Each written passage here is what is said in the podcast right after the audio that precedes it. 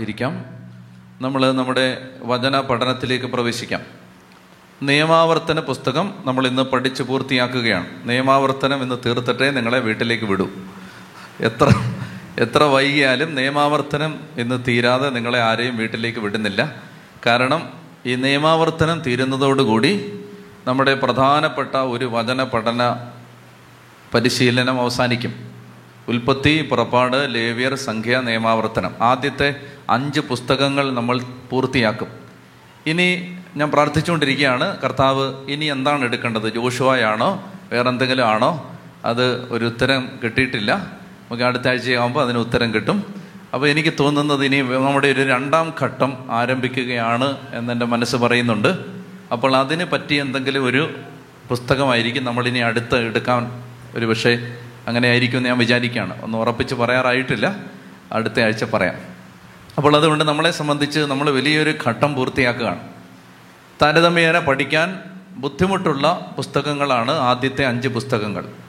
മനസ്സിലാക്കാൻ വളരെ പ്രയാസമുള്ള ഒത്തിരി ചോദ്യങ്ങൾ വരാൻ സാധ്യതയുള്ള പുസ്തകങ്ങളാണ് ആദ്യത്തെ അഞ്ച് പുസ്തകങ്ങൾ. അപ്പോൾ അതേതാണ്ട് നമ്മൾ എല്ലാ കാര്യങ്ങളും വിശദമായി പരിശോധിക്കാൻ ഒരായുസ് തികയില്ല. എങ്കിലും സാധിക്കുന്നിടത്തോളം നമ്മൾ പ്രധാനപ്പെട്ട കാര്യങ്ങളെല്ലാം സംസാരിച്ച് ഈ ആദ്യത്തെ അഞ്ച് പുസ്തകങ്ങൾ പൂർത്തിയാക്കുകയാണ്. അപ്പോൾ ഇന്ന് നമുക്ക് തീർക്കാനുള്ളത് ഇരുപത്തി ഏഴാമത്തെ അധ്യായം മുതലാണ്. പുറപ്പാട് സോറി നിയമാവർത്തന പുസ്തകം ഇരുപത്തി ഏഴാം അധ്യായം മുതൽ നിയമാവർത്തനം മുപ്പത്തിനാലാം അധ്യായം വരെ. ഏഴ് അധ്യായങ്ങളിൽ വിവരിക്കുന്ന പ്രധാനപ്പെട്ട കാര്യങ്ങൾ നമ്മൾ പറയും. അത് പറയാൻ അധികം സമയം വേണ്ട. പക്ഷെ അതിനകത്ത് നിന്ന് ഒരു വലിയ പാഠം നമ്മൾ ഇന്ന് സ്വീകരിക്കാനുണ്ട്. ഒരു വലിയ റാഡിക്കൽ ഷിഫ്റ്റ്. നമ്മുടെ മുഴുവൻ ബോധ്യങ്ങളെയും നമ്മൾ രൂപപ്പെടുത്തേണ്ടത് ശരിക്കും സുവിശേഷം മനസ്സിലാക്കാൻ നമ്മളെ സഹായിക്കുന്ന ചില ചിന്തകൾ നമുക്ക് ഇന്ന് ലഭിക്കും. അപ്പോൾ അതുകൊണ്ട് നിങ്ങൾ വളരെ ശ്രദ്ധയോടെ ഇരിക്കുക. വളരെയധികം പ്രയാസമുള്ളൊരു കാര്യമാണ് ഇന്ന് ഞാൻ പഠിപ്പിക്കാൻ പോകുന്നത്. വളരെ പ്രയാസം എന്ന് വെച്ചാൽ അത് നൂറ് പേരോട് പറഞ്ഞാൽ തൊണ്ണൂറ്റിയെട്ട് പേർക്കും മനസ്സിലാവില്ല. മനസ്സിലായിട്ടില്ല ഇന്ന് വരെ. അതാണ് വലിയൊരു വേദന. എന്ന് വെച്ചാൽ ഇത് എവിടെല്ലാം ഇത് പറ ഞാനിങ്ങനെ പറഞ്ഞുകൊണ്ടിരിക്കുകയാണ് കുറേ കാലമായിട്ട് ഇത്. പക്ഷേ അധികം പേർക്ക് ഇത് മനസ്സിലായിട്ടില്ല. അത് മനസ്സിലാവും. പരിശുദ്ധാത്മാവ് മനസ്സിലാക്കി തരും. അപ്പോൾ അത് മനസ്സിലാവാൻ വേണ്ടി ഞാനിങ്ങനെ പലപ്പോഴും എനിക്ക് വലിയ മനപ്രയാസം വരും. ദൈവമേ ഇത് ആർക്കും പിടികിട്ടുന്നില്ല. മനസ്സിലാവുന്നില്ല. മനസ്സിലായെന്ന് ആളുകൾ വിചാരിക്കുകയാണ് പക്ഷേ മനസ്സിലായിട്ടില്ല. മനസ്സിലായിട്ടില്ലെന്ന് വർത്തമാനം കേൾക്കുമ്പോൾ അറിയാം. നമ്മുടെ അടുത്ത് വന്ന് സംസാരിക്കുമ്പോൾ അറിയാം അയ്യോ ഇത് മനസ്സിലായിട്ടില്ല എന്ന് നമുക്ക് മനസ്സിലാവും. അപ്പോൾ ഞാനിങ്ങനെ പലപ്പോഴും വേദന തോന്നും. നമ്മൾ വെറുതെ ഇരിക്കുമ്പോഴും ഒറ്റയ്ക്ക് പോകുമ്പോഴും വണ്ടി ഓടിക്കുമ്പോഴും ഒക്കെ ചിലപ്പോൾ ഇങ്ങനെ ആലോചിക്കും ദൈവമേ ഇതൊരു പാഴ്വേലയാണോ? അപ്പോൾ എനിക്ക് ദൈവം തന്നൊരു മനസമാധാനം ഇതാണ്. നീ ഇത് പഠിപ്പിച്ചിട്ടേക്കുക. ഇത് പഠിപ്പിച്ചിട്ട് നീ മരിക്കുക. ഇതെല്ലാം പഠിപ്പിച്ചിട്ട് നീ മരിക്കുക. മനസ്സിലാക്കുന്നത് എന്റെ ജോലിയാണ്. അത് ഞാൻ നീ മരിച്ചാലും മനസ്സിലാക്കിക്കാൻ എനിക്ക് ശക്തിയുണ്ട്. നീ നിന്റെ ജോലി ചെയ്തോളുക. നീ ചിലപ്പോൾ മരിച്ചിട്ടായിരിക്കും ഇത് ആളുകൾക്ക് മനസ്സിലാവാൻ പോകുന്നത്. പക്ഷെ നീ മരിക്കുന്നവരെ ഇത് പഠിപ്പിച്ചുകൊണ്ടിരിക്കുക അപ്പോൾ അതാണ് എനിക്കിപ്പോൾ ഉള്ളൊരു മനസമാധാനം. ഇപ്പം തൽക്കാലം ആളുകൾക്ക് ഇത് മനസ്സിലായില്ലെങ്കിലും ഞാൻ മരിച്ചിട്ടാണെങ്കിലും ഇത് നിങ്ങൾക്ക് മനസ്സിലാവും. അന്ന് നിങ്ങൾ എന്റെ കുഴിമാടത്തിൽ ഒരു തിരി കത്തിക്കും എന്നെനിക്ക് ഉറപ്പാണ്. ഉറക്കെ പറഞ്ഞ കാലയിലുയാ അപ്പോൾ അതുകൊണ്ട് അതാണ് എന്റെ മനസ്സമാ കാരണം ഇത് മനസ്സിലായിട്ടില്ല. ഞാനൊരു ഒരു ഒരു എന്താ പറയുക ഒരു മേന്മ പറയല്ല ഇത് മനസ്സിലായിട്ടില്ല. ശരിക്കും മനസ്സിലായിട്ടില്ല. സുവിശേഷം എന്താണെന്ന് ആളുകൾക്ക് മനസ്സിലായിട്ടില്ല. ഇപ്പോഴും തൊണ്ണൂറ്റിയെട്ട് ശതമാനം ആളുകളും പ്രഘോഷിക്കുന്നതും പറയുന്നതും പഴയ നിയമമാണ് സത്യമാണ് എന്ത് അത് അത് നമുക്ക് ആരെയും കുറ്റം പറയാൻ പറ്റില്ല. കാരണം എനിക്കും ഇത് മനസ്സിലാവാത്ത ഒരുപാട് കാലം ഉണ്ടായിരുന്നു. ദൈവത്തിന്റെ കരുണ കൊണ്ട് നമുക്കത് പിടികിട്ടി. പക്ഷെ ഇപ്പോൾ അതുകൊണ്ട് എന്നാ വെച്ചാൽ ഒരാൾ എന്തെങ്കിലും പറയുമ്പോൾ ഉടനെ ഉടനെ മനസ്സിൽ ഇത് ആ ഇത് പഴയ നിയമമാണല്ലോ ഇത് സുവിശേഷം അല്ലല്ലോ എന്ന് മനസ്സിലാവും. ഈ സുവിശേഷം മനസ്സിലാക്കാതിരുന്നാളൊരു കെണി എന്തെന്നറിയാം? എന്റെ അടുത്ത് എനിക്ക് എനിക്ക് വളരെ അടുപ്പമുള്ള എന്റെ ഒരു എന്നാ പറയുക ഒത്തിരി എനിക്ക് മാനസികമായിട്ട് അടുപ്പമുള്ള ഒരാൾ ഒരു ഒരു ഒരു കുട്ടി എന്റെ അടുത്ത് ഈ ദിവസങ്ങളിൽ സംസാരിക്കായിരുന്നു. അപ്പോൾ ആ കുട്ടി എനിക്ക് വർഷങ്ങൾക്ക് മുമ്പേ അറിയാം. ഒരുപാട് കാലം വിശ്വാസമൊക്കെ ഇല്ലാതെ ഇരുന്നിട്ട് കർത്താവ് ഇപ്പോൾ വിശ്വാസത്തിലേക്ക് കൊണ്ടുവന്നിരിക്കുന്ന ഒരാളാണ്. അപ്പോൾ എന്റെ അടുത്ത് ആ കുട്ടി പറഞ്ഞത് അച്ഛാ എന്റെ അപ്പനേക്കാൾ മോശമാണോ ദൈവം? അവളുടെ ഒരു ചോദ്യം അതാണ്. അച്ഛാ എന്റെ അപ്പനേക്കാൾ മോശമാണോ ദൈവം? ഞാനിപ്പോൾ എന്തെങ്കിലും ഒരു തെറ്റ് ചെയ്താൽ എന്റെ അപ്പൻ രണ്ട് ദിവസം കഴിയുമ്പോൾ രണ്ട് ദിവസം പരമാവധി എന്റെ അടുത്ത് പിണങ്ങും മൂന്നാം ദിവസം എന്റെ അപ്പൻ ആ തെറ്റ് എന്നോട് ക്ഷമിച്ച് എന്നോട് വലിയ സ്നേഹം കാണിക്കും. അതിനേക്കാൾ മോശമാണോ അച്ഛാ ദൈവം? നമ്മൾ പറഞ്ഞു പറഞ്ഞു പറഞ്ഞ് അവതരിപ്പിച്ചൊരു സുവിശേഷം അനുസരിച്ച് ദൈവം ഒരിക്കലും നീ മരിച്ചാലും നിന്റെ മക്കൾ മരിച്ചാലും മക്കളുടെ മക്കൾ മരിച്ചാലും നിന്റെ തെറ്റിന് നിന്നെ വേട്ടയാടുന്നൊരു ദൈവത്തെയാണ് നമ്മൾ പറഞ്ഞ് പരിചയപ്പെടുത്തിയിരിക്കുന്നത്. അപ്പം നമ്മുടെ വീട്ടിലെ നമ്മുടെ അപ്പനേക്കാൾ മോശമാണോ ദൈവം? നിങ്ങളൊന്ന് ആലോചിച്ച് നോക്ക്. ആണോ? അല്ല. അല്ല. അപ്പം നമ്മൾ പറഞ്ഞത് പലതും തെറ്റാണ്. തെറ്റാണ്. ചെത്തി പറഞ്ഞേ ഹാലേ ലുയാ ഹാലേ ലുയാ അപ്പോ അവൾ എന്റെ അടുത്ത് പറഞ്ഞ ഇങ്ങനെയാണ് അച്ഛാ എനിക്ക് ഞാനിപ്പോൾ വിശ്വാസത്തിലേക്ക് തിരിച്ചു വരുമ്പോൾ എനിക്ക് വീണ്ടും സംശയങ്ങൾ തോന്നുകയാണ് അതായത് എന്നെ വേട്ടയാടുന്ന ഏഴെട്ട് കൊല്ലം എട്ട് പത്ത് കൊല്ലം ഞാൻ കർത്താവിനെ അറിയാതെ ജീവിച്ചതിന് ഇനി എന്നെ ജീവിതകാലം മുഴുവൻ എന്നെ വേട്ടയാടാൻ പോകുന്ന ഇപ്പം ഞാൻ അനുഭവിക്കുന്ന പ്രശ്നമെല്ലാം ഞാൻ കർത്താവിനെ എന്റെ അറിവില്ലാത്ത പ്രായത്തിൽ എനിക്ക് കർത്താവ് വേണ്ടാന്ന് പറഞ്ഞതിന് തന്ന ശിക്ഷയാണെന്ന് പറയുന്ന ആ ദൈവത്തെ എനിക്ക് സ്വീകരിക്കാൻ ബുദ്ധിമുട്ടുണ്ടച്ചാ ആ ദൈവത്തെ സ്വീകരിക്കാൻ നമ്മുടെ നാട്ടിൽ ഒരുപാട് ചെറുപ്പക്കാർക്ക് ബുദ്ധിമുട്ടുണ്ട്. ആ ദൈവം അല്ല ശരിക്കുള്ള ദൈവം. ആ ദൈവം അല്ല. നമ്മുടെ ദൈവം അങ്ങനത്തെ ദൈവം അല്ല. നമ്മൾ പറഞ്ഞ ആ ദൈവത്തെ കരിമാരി തേച്ചതാണ്. നമ്മൾ പറഞ്ഞ ആ ദൈവത്തെ തെറ്റിദ്ധരിപ്പിച്ചതാണ്. ആ ദൈവത്തിന്റെ മുഖത്ത് നമ്മൾ കരിയോയിൽ കോരി ഒഴിച്ചതാണ്. ആ ദൈവത്തെ നമ്മൾ വികൃതമാക്കിയതാണ്. അതല്ല സുവിശേഷം. അതല്ല ഈശോ പറഞ്ഞ ദൈവം. അതല്ല. ചെത്തി പറ ഹാലേലുയാ. അതല്ല. അപ്പൊ അതറിയണമെങ്കിൽ സുവിശേഷം എന്താണെന്ന് വ്യക്തമായിട്ട് പിടികിട്ടണം. സുവിശേഷം എന്ന് പറഞ്ഞാൽ നീ നശിച്ചു എന്ന് പറയുന്ന ആഹ്വാനമല്ല. നിനക്ക് രക്ഷയുണ്ട്. ഏത് ഹോപ്പ്ലെസ് സിറ്റുവേഷനിൽ നിന്നാണ് നീ വരുന്നതെങ്കിൽ നിന്നെ കർത്താവ് രക്ഷിച്ചിരിക്കുന്നു. അതാണ് സുവിശേഷം. ഉറക്കെ പറ ഹാലേ ലുയാ ചെത്തി പറ ഹാലേ ലുയാ ഹാലേ ലുയാ ഹാലേ ലുയാ അപ്പൊ അതുകൊണ്ട് സുവിശേഷം വ്യക്തമായിട്ട് മനസ്സിലാക്കാൻ നമ്മൾ നിയമാവർത്തന പുസ്തകത്തിൽ ഇരുപത്തി ഏഴാമത്തെ അധ്യായവും ഇരുപത്തി എട്ടാമത്തെ അധ്യായവും. അതൊന്ന് ശ്രദ്ധിക്കുക. നിങ്ങളൊന്നും നോക്കണ്ട. ഒന്ന് നോക്കിയാൽ ഇനി ഒന്നും കാണാൻ പറ്റില്ല. എല്ലാം ഒളിച്ചു വെച്ചിരിക്കുകയാണ്. എന്നെ കേൾക്കുക. ഒരു മണിക്കൂർ എന്നെ കേൾക്കുക. എല്ലാം മനസ്സിലാക്കാൻ കർത്താവ് സഹായിക്കട്ടെ. ഇരുപത്തിയേഴാം അധ്യായം പറയുന്നത് പന്ത്രണ്ട് ശാപങ്ങളെക്കുറിച്ചാണ്. ഇരുപത്തി ഏഴാം അധ്യായം പറയുന്നത് പന്ത്രണ്ട് ശാപങ്ങളെ കുറിച്ചാണ്. ഇരുപത്തി എട്ടാം അധ്യായത്തിന്റെ ആദ്യത്തെ പതിനാല് വാക്യങ്ങൾ പറയുന്നത് അനുഗ്രഹങ്ങളെക്കുറിച്ചാണ് ഇരുപത്തി എട്ടാം അധ്യായത്തിന്റെ ബാക്കി അമ്പത്തിനാല് വാക്യങ്ങൾ പറയുന്നത് ശാപത്തെക്കുറിച്ചാണ് ഇരുപത്തി ഏഴാം അധ്യായത്തിന്റെ അവസാന വാക്യങ്ങൾ പറയുന്നത് ശാപത്തെക്കുറിച്ചാണ് പന്ത്രണ്ട് ശാപങ്ങൾ. ഇരുപത്തി ഏഴാം അധ്യായത്തിന്റെ അവസാന വാക്യം പതിനൊന്ന് മുതലുള്ള വാക്യങ്ങൾ പറയുന്നത് പന്ത്രണ്ട് ശാപങ്ങളെക്കുറിച്ചാണ് കേൾക്കുന്നുണ്ടോ? വേണോ നിങ്ങൾക്ക് ശാപം? പന്ത്രണ്ട് ശാപം. വേണോ? വേണോ? വേണ്ട. ഇരുപത്തി ഏഴാം അധ്യായത്തിന്റെ അവസാനത്തെ വാക്യങ്ങൾ പറയുന്നത് പന്ത്രണ്ട് ശാപം നിങ്ങൾ പന്ത്രണ്ട് തരം തെറ്റ് ചെയ്താൽ പന്ത്രണ്ട് ശാപങ്ങൾ നിങ്ങളെയും നിങ്ങളുടെ മക്കളെയും വേട്ടയാടും. ഇതാണ് ഇരുപത്തേഴാം അധ്യായം. ഇരുപത്തിയെട്ടാം അധ്യായം പറയുന്നത് ആദ്യത്തെ പതിനാല് വാക്യങ്ങളിൽ നിങ്ങൾ ദൈവം പറഞ്ഞ ഈ നിയമങ്ങളെല്ലാം അനുസരിച്ചാൽ നിങ്ങൾക്ക് കിട്ടാൻ പോകുന്ന അനുഗ്രഹങ്ങളാണ് ആദ്യത്തെ പതിനാല് വാക്യങ്ങൾ. പിന്നീടുള്ള അൻപത്തിനാല് വാക്യങ്ങൾ നിങ്ങളെ നിയമം തെറ്റിച്ചാൽ നിങ്ങൾക്ക് കിട്ടാൻ പോകുന്ന കഠിന കഠോരമായ ശിക്ഷകളെ കുറിച്ചാണ് ഏതായാലും ഞാനത് പറയാൻ ഉദ്ദേശിക്കുന്നില്ല. കാരണം ആ ശിക്ഷ മുഴുവൻ യേശു ക്രിസ്തു കുരിശിൽ ഏറ്റെടുത്തത് കൊണ്ട് അതെല്ലാം ക്യാൻസൽ ആയതുകൊണ്ട് ഇനി അതിനെക്കുറിച്ച് പറഞ്ഞ് സമയം കളയാൻ പാടില്ല. പന്ത്രണ്ട് ശാപങ്ങളും അമ്പത്തിനാല് വാക്യങ്ങളിലായി വിവരിക്കുന്ന മുഴുവൻ ശിക്ഷകളും യേശു ക്രിസ്തു കുരിശിൽ ഏറ്റെടുത്തു. അതുകൊണ്ട് നമ്മൾ അതിനെക്കുറിച്ച് ഇനി കൂടുതൽ വിശദമായിട്ട് പറയുന്നില്ല. അപ്പോൾ അത് നിങ്ങൾക്ക് ഒന്ന് വായിക്കുന്നത് നല്ലതാണ്. ഈ അനുഗ്രഹങ്ങളെല്ലാം. വീട്ടിൽ ചെന്ന് വായിച്ചാൽ മതി. അമ്പത്തിനാല് വാക്യങ്ങളിലുള്ള ശിക്ഷ. രാത്രിയാവുമ്പോൾ നീ പറയും അയ്യോ രാവിലെ ആയിരുന്നെങ്കിൽ രാവിലെ ആവുമ്പോൾ നീ പറയും അയ്യോ രാത്രി ആയിരുന്നെങ്കിൽ ഇങ്ങനെയൊക്കെ പറയുന്ന ശിക്ഷകളാണ്. നിന്നെ നിന്റെ മക്കളെയും ആളുകൾ വന്ന് പിടിച്ചോണ്ട് പോകും. കഴുകനെ പോലെ ഒരാൾ വരും. അവർ വന്ന് നിന്റെ മാംസം ഭക്ഷിക്കും. ഭയങ്കര ശിക്ഷകളാണ്. എന്ന് പറഞ്ഞാൽ നിങ്ങൾക്ക് ഒരു ഒരു പേടിയില്ലെങ്കിൽ ഇടയ്ക്കിടയ്ക്ക് ഒന്ന് വായിച്ച് ഞെട്ടാൻ ഇത് നല്ലതാണ്.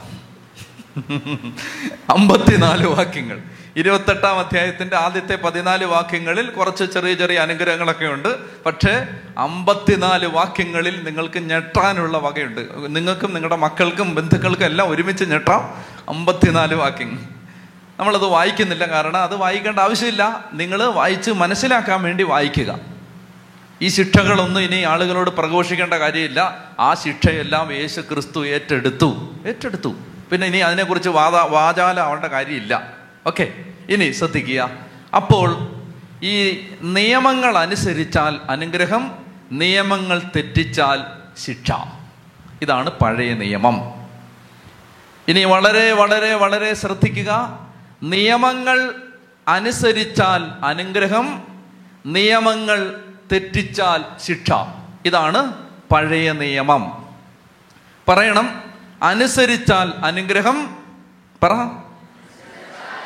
അനുസരിച്ചാൽ അനുഗ്രഹം.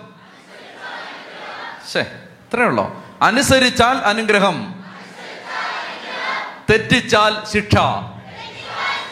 സമം. പഴയ നിയമം.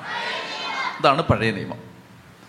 അതായത് ദൈവം പറഞ്ഞ കാര്യങ്ങൾ അനുസരിച്ചാൽ നിനക്ക് അനുഗ്രഹം തെറ്റിച്ചാൽ ശിക്ഷ.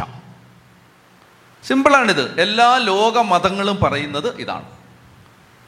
യഹൂദമതം മാത്രമല്ല ലോകത്തുള്ള സകല നിയമങ്ങളും പറയുന്നത് നിങ്ങൾ ദൈവം പറയുന്ന പോലൊക്കെ നടന്നാൽ നിങ്ങൾക്ക് അനുഗ്രഹം നിങ്ങൾ ദൈവം പറയുന്നതൊക്കെ തെറ്റിച്ചാൽ നിങ്ങൾക്ക് ശിക്ഷ. ലോകത്തുള്ള എല്ലാ മതങ്ങളും പറയുന്നത്. ഉദാഹരണത്തിന് ഹൈന്ദവ മതം പറയും നിങ്ങൾ ഈ ലോകത്ത് ചെയ്യുന്ന തെറ്റിന്റെ ഫലം കർമ്മഫലം അടുത്ത ജന്മത്തിൽ നിങ്ങൾ അനുഭവിക്കും. അടുത്ത ജന്മത്തിൽ ചെയ്യുന്ന തെറ്റിന്റെ കർമ്മഫലം അതിന് അടുത്ത ജന്മത്തിൽ നിങ്ങൾ അനുഭവിക്കും. ഇങ്ങനെ നിങ്ങൾ ഒരു കർമ്മഫലം അടുത്ത ജന്മത്തിൽ അനുഭവിച്ച് ആ അടുത്ത ജന്മത്തിന് അങ്ങനെ ജന്മജന്മാന്തരങ്ങളിലായി നിങ്ങളുടെ കർമ്മഫലം അനുഭവിച്ച് തീർക്കുന്നതാണ് ജീവിതം. ഇതാണ് ഹൈന്ദവ ധർമ്മം. കർമ്മഫലം. ഇസ്ലാം മതം പറയും നിങ്ങൾ ഈ ഭൂമിയിൽ അവരുടെ മതഗ്രന്ഥം പറയുന്നതനുസരിച്ച് കാര്യങ്ങളൊക്കെ ചെയ്താൽ നിങ്ങൾക്ക് സ്വർഗം കിട്ടും മോക്ഷം കിട്ടും.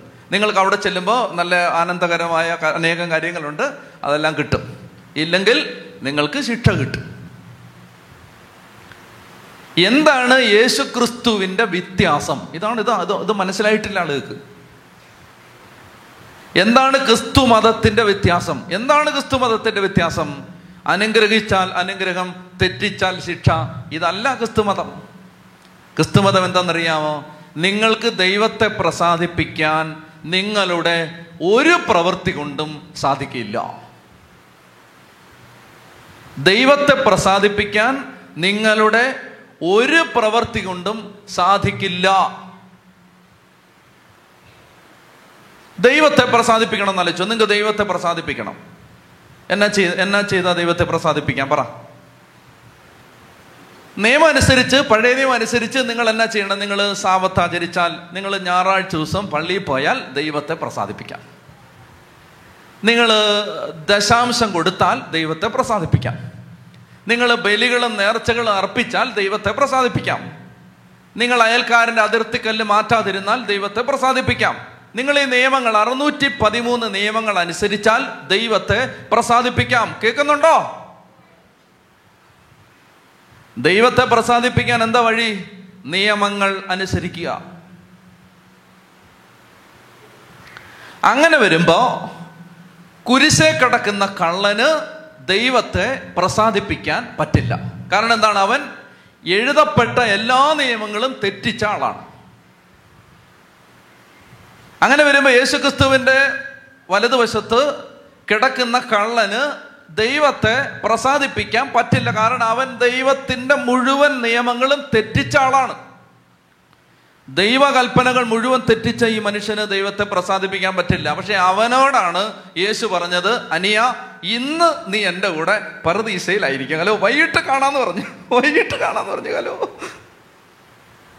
ഇവിടാണ് നമ്മുടെ മുഴുവൻ ധാരണയും തെറ്റുന്നത്. ഏ അതെങ്ങനാ? അതെങ്ങനെ ശരിയാവും? അതെങ്ങനെ ശരിയാവും പറ. എന്താണ് ക്രിസ്തു മതത്തിന്റെ അടിസ്ഥാന വ്യത്യാസം? ക്രിസ്തു മതത്തിന്റെ അടിസ്ഥാന വ്യത്യാസം ഒരു പ്രവൃത്തി കൊണ്ടും മനുഷ്യന് ദൈവത്തെ പ്രസാദിപ്പിക്കാൻ പറ്റില്ല. എന്നാൽ മനുഷ്യന് ദൈവത്തെ പ്രസാദിപ്പിക്കാം. എങ്ങനെയാണ്? എങ്ങനെയാണ് പ്രസാദിപ്പിക്കാൻ പറ്റുന്നത്? വിശ്വാസം വഴി. ആരിലുള്ള വിശ്വാസം? യേശു ക്രിസ്തുവിനെ വിശ്വസിച്ചാ മതി നിനക്ക് ദൈവത്തെ പ്രസാദിപ്പിക്കാം. ചതി പറഞ്ഞേ ഹാലേലുയാ. യേശുക്രിസ്തുവിനെ വിശ്വസിച്ചാൽ നിനക്ക് ദൈവത്തെ പ്രസാദിപ്പിക്കാം. വേറെ എന്നോ ചെയ്താലും ദൈവത്തെ പ്രസാദിപ്പിക്കാൻ പറ്റില്ല. അപ്പൊ പിന്നെ ഒന്നും ചെയ്യണ്ടേ? അതിലേക്ക് ഞാൻ വരാം. അപ്പൊ പിന്നെ ഒന്നും ചെയ്യണ്ടേ? എന്നാ പിന്നെ തോന്നിയാസം പോലെ ജീവിച്ചാലോ? യേശുക്രിസ്തുവിലുള്ള വിശ്വാസം അതുകൊണ്ട് ക്ലാസിക്കൽ ടെക്സ്റ്റ് എന്ന് പറയുന്നത് ഗലാത്തിയ ലേഖനാണ് എടുത്തേ ഗലാത്തിയ ലേഖനം എടുത്തേ. അത് വായിക്കുന്നതിന് മുമ്പ് നമുക്ക് കാറ്റഗിസം പറയുന്ന കാര്യം ഒന്ന് വായിച്ചു നോക്കാം. കത്തോലിക്ക സഭയുടെ മതബോധന ഗ്രന്ഥം ആയിരത്തി തൊള്ളായിരത്തി അറുപത്തി മൂന്ന് കണ്ണിക ആയിരത്തി തൊള്ളായിരത്തി അറുപത്തി മൂന്ന് കേട്ടാ മതി. ക്രൈസ്തവ പാരമ്പര്യം അനുസരിച്ച് നിയമം എന്ന് പറഞ്ഞാൽ പഴയ നിയമം. പരിശുദ്ധവും ആധ്യാത്മികവും നല്ലതുമാണ്. എങ്കിലും അത് അപൂർണമാണ്. ഒരു പഠന സഹായകൻ എന്ന പോലെ എന്ത് ചെയ്യണം എന്ന് അത് കാണിക്കുന്നു. പക്ഷേ അത് നിവർത്തിയാക്കാൻ വേണ്ട പരിശുദ്ധാത്മാവിന്റെ കൃപാവരം അത് സ്വയമേ നൽകുന്നില്ല. ഇങ്ങോട്ട് നോക്കിയേ. പഴയ നിയമം നല്ലതാണ്. നിയമം നല്ലതാണ്. പക്ഷേ ആ നിയമം പൂർത്തിയാക്കാൻ വേണ്ട കൃപാവരം നൽകാനുള്ള ശക്തി നിയമത്തിന് ഇല്ല. ഇപ്പൊ ഇങ്ങോട്ട് നോക്കിയേ. അതായത് ഈ ഭിത്തിയൽ ഈ ഭിത്തിയിൽ എഴുതി വെച്ചിരിക്കുകയാണ്. എന്നെ നക്കാക്കണം. ഇവിടെ ഈ ഭിത്തിയിൽ എഴുതി വെച്ചിരിക്കുകയാണ് എന്താണ്? കോപിക്കരുത്. ഭിത്തിയിൽ എഴുതി വെച്ചിരിക്കുന്നു എന്താണ്? കോപിക്കരുത്. ഭിത്തിയിൽ എഴുതി വെച്ചിരിക്കുകയാണ്. എന്താ എഴുതി വെച്ചിരിക്കുന്നത്? കോപിക്കരുത്. ഡു നോട്ട് ഗെറ്റ് ആംഗ്രി കോപിക്കരുത്. ഇവിടെ ഭിത്തിയിൽ എഴുതി വെച്ചിരിക്കുന്നു. ഭിത്തിയിൽ എഴുതി വെച്ചിരിക്കുന്നു. ചേച്ചിക്ക് ഭയങ്കര മരുമോളുണ്ടോ? മരുമോളോട് ഭയങ്കര അരിശം വരികയാണ്. അങ്ങനെ വരുമോ ഏ ഇല്ല. നല്ല മഹിമയാണ് അല്ലേ? മരുമോൾ ഇവിടെ വന്നിട്ടുണ്ടോ? വരാത്തത് ഭാഗ്യം ചേച്ചിയുടെ. അപ്പോൾ അതായത് മരുമോളോട് ഭയങ്കര ദേഷ്യം വരികയാണ്. ദേഷ്യം വരികയാണ്. മരുമോളോട് ഭയങ്കര ദേഷ്യം. അപ്പൊ ദേ അവിടെ എഴുതി വെച്ചിരിക്കുന്നത് എന്താണ്? കോപിക്കരുത്. പക്ഷെ നമുക്ക് ഭയങ്കര പറ. ദേഷ്യം അല്ലേ? ദേഷ്യം. എവിടെ നിന്ന് വരുന്നേ? കല്ലയം. കല്ലയത്തൊക്കെ ദേഷ്യത്തിന് എന്താ പറയുന്നേ? കോപം കലി. ഏ? എന്താണ്? കലി. ആണോ? ഏ? ചിരി. എന്താണ്? ഏ? ദേഷ്യം. ദേഷ്യം എന്ന? കല്ലയത്തൊക്കെ ദേഷ്യം എന്നാണ് നിങ്ങൾ കേൾക്കുന്നുണ്ടോ? അപ്പോൾ കോപിക്കരുത് എന്ന് ആ ഭിത്തിയിൽ എഴുതി വെച്ചിരിക്കുന്നു. ഭിത്തിയിൽ എഴുതി വെച്ചിരിക്കുന്ന കോപിക്കരുത് എന്ന നിയമത്തിന് കോപിക്കാതിരിക്കാനുള്ള കോപിക്കാതിരിക്കാനുള്ള ശക്തി ചേച്ചിക്ക് തരാൻ പറ്റുമോ ആ എഴുതി വെച്ചിരിക്കുന്നതിന്. കോപം ഇങ്ങോട്ട് വരികയാണ് അകത്തുനിന്ന്. അന്നേരമാണ് അവിടെ എഴുതി വെച്ചിരിക്കുന്നത് എന്ത്? കോപിക്കരുത്. ഏ? കോപിക്കരുത്. ചേട്ടന്റെ ഭാര്യ ഉണ്ടോ? അനിയന്റെ ഭാര്യ ഉണ്ടോ ഭർത്താവിന്റെ അനിയന്റെ ഭാര്യ? അല്ലേ? എന്നാ വിളിക്കുന്നേ അവരെ? ഏ? മൈനി ഏ? എന്താ? അനിയത്തി. ഇങ്ങോട്ട് നോക്കേ ഹ ഇങ്ങോട്ട് നോക്ക് അനിയത്തി. വേണ ആൾ മാറ്റി പിടിക്കണോ? വേണ്ട ആ ഓക്കെ. അപ്പോൾ അനിയത്തി അനിയത്തിക്ക് അനിയത്തി വന്നിട്ട് പറയാണ് അമ്പത് ലക്ഷം രൂപയുടെ ലോട്ടറി അടിച്ചു. അല്ലേ? ലോട്ടറി അടിച്ചു അനിയത്തിക്ക്. അനിയത്തിയോട് സ്നേഹമാണോ പിണക്കാണോ ഭയങ്കര സ്നേഹമാണോ? ആ. ഭയങ്കര സ്നേഹമാണ്. അപ്പൊ അനിയത്തിക്ക് അമ്പത് ലക്ഷം രൂപയുടെ ലോട്ടറി അടിച്ചു. അമ്പത് ലക്ഷം. അന്നേരമാണ് ഭിത്തിയിൽ എഴുതി വെച്ചിരിക്കുന്നു അസൂയപ്പെടരുത്. ഭിത്തിയിൽ എഴുതി വെച്ചിരിക്കുകയാണ് അസൂയപ്പെടരുത്. ഞാൻ ചോദിക്കട്ടെ? അസൂയപ്പെടരുത് എന്ന് ഭിത്തിയിൽ എഴുതി വെച്ചാൽ നമ്മുടെ അകത്തു നിന്നൊരു സാധനം ഇങ്ങനെ കയറി വരുത്തില്ലേ? അയ്യോ എന്നാലും അമ്പത് ലക്ഷം രൂപ. ഇനി ഇനിയിപ്പോൾ അവിടെ നടപ്പൊക്കെ നമ്മൾ കാണേണ്ടതല്ലേ? അല്ലേ? അല്ല ഞാൻ ചോദിക്കട്ടെ ശരിക്കും? നിങ്ങൾക്കിത് മനസ്സിലാവുന്നില്ലേ? ഏ? അസൂയ വരില്ലേ? പക്ഷെ വിത്തയിൽ എഴുതി വെച്ചിരിക്കുന്നത് എന്ത്? അസൂയപ്പെടാൻ പാടില്ല. വിത്തയിൽ എഴുതിയിരിക്കും പക്ഷെ അസൂയ വരുമോ തീർച്ചയായിട്ടും വരും. വരില്ലേ? വരും വരും. അതായത് നമ്മളൊരു പത്ത് പതിനഞ്ച് ഇരുപത് ദിവസമായിട്ട് പട്ടിണി കിടക്കാന്ന് വെച്ചോ. ഇരുപത് ദിവസമായിട്ട് പട്ടിണി കിടക്കുന്ന സമയത്താണ് ഇവിടെ മട്ടൺ ബിരിയാണി വിളമ്പി വെച്ചിരിക്കുന്നത്. അല്ലേ? അപ്പോൾ ആ സമയത്ത് അവിടെ എഴുതി വെച്ചിരിക്കുകയാണ് കൊതി പാടില്ല. കൊതി പാടില്ല. ഇങ്ങോട്ട് കൊതി വരുമോ പറ. തീർച്ചയായിട്ടും വരും. പക്ഷെ അവിടെ ഭിത്തിയിൽ എഴുതി വെച്ചിരിക്കുകയാണ് എന്ത്? കൊതി കൊതി കൊതി കൊതി പാടില്ല. പക്ഷെ അറിയാതെ ഇത് അകത്തു നിന്ന് വരികയാണ് എന്ത്? എന്താണ്? കൊതി. അതായത് ഭിത്തിയേൽ എഴുതിയ നിയമത്തിന് എന്നെ കേൾക്കുന്നുണ്ടോ? ഭിത്തിയേൽ എഴുതി വെച്ച നിയമത്തിന് അതനുസരിക്കാനുള്ള ശക്തി തരാൻ പറ്റില്ല. പിടി കിട്ടിയോ? ഇതാണ് പഴയ നിയമം. പഴയ നിയമത്തിൽ നമുക്ക് ആ- അറുന്നൂറ്റി പതിമൂന്ന് നിയമങ്ങളുണ്ട് നിയമങ്ങളുണ്ട് പക്ഷേ ആ നിയമം നമുക്ക് ആ നിയമമുണ്ട് പക്ഷേ ആ നിയമം അനുസരിക്കാനുള്ള ശക്തി തരാനുള്ള കഴിവ് പഴയ നിയമത്തിനില്ല. അതുകൊണ്ട് കാറ്റഗസം പഠിപ്പിക്കുകയാണ് പഴയ നിയമം അപൂർണമാണ് അപൂർണമാണ്. ഇനി വേറൊരു കാര്യം എന്താണ്? ഈ അറുന്നൂറ്റി പതിമൂന്ന് നിയമവും ആർക്കെങ്കിലും അനുസരിക്കാൻ പറ്റുമോ? പറ. അറുന്നൂറ്റി പതിമൂന്ന് പൗലോസ്ലിംഗ് എന്താ പറയുന്നത് നമുക്ക് നോക്കാം. ഗലാത്തിയ ലേഖനം എടുത്തോണം. അതിനകത്താണ് പൗലോസ്ലിക അതിനെക്കുറിച്ച് വ്യക്തമായിട്ട് പഠിപ്പിക്കുന്നത്. ഈ നിയമങ്ങൾ മുഴുവൻ അനുസരിക്കാൻ മനുഷ്യന് ശക്തി ഉണ്ടാവണമെന്നില്ല. ഗലാത്തിയ ലേഖനം എടുക്കാം. ഗലാത്തിയ ലേഖനം സോറി ഗലാത്തിയ ലേഖനം രണ്ടാം അധ്യായം പതിനാറാം വാക്യം. രണ്ട് പതിനാറ് വായിച്ച്.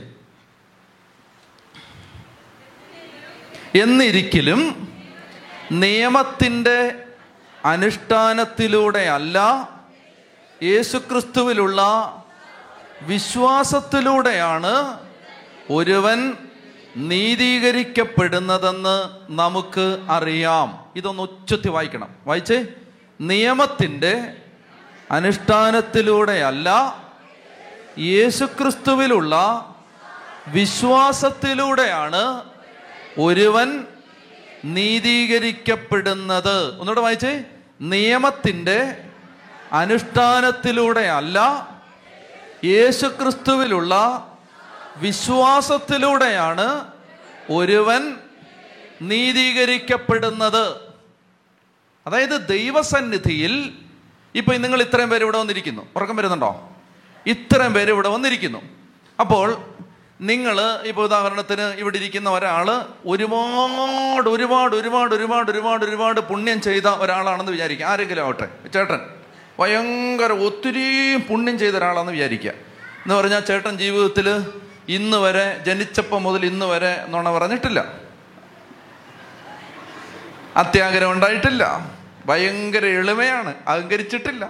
കോപിച്ചിട്ടില്ല. ആരോടും വഴക്കുണ്ടാക്കിയിട്ടില്ല. മാത്രമല്ല ചേട്ടന്റെ പതിനഞ്ച് പള്ളി പണിഞ്ഞു കൊടുത്തിട്ടുണ്ട് മുപ്പത് കുരിശ് പള്ളി പണിഞ്ഞു കൊടുത്തിട്ടുണ്ട് പിന്നെ ഒരു ഒരു അമ്പത് അനാഥാലയങ്ങളെ സപ്പോർട്ട് ചെയ്യുന്ന ആളാണ്.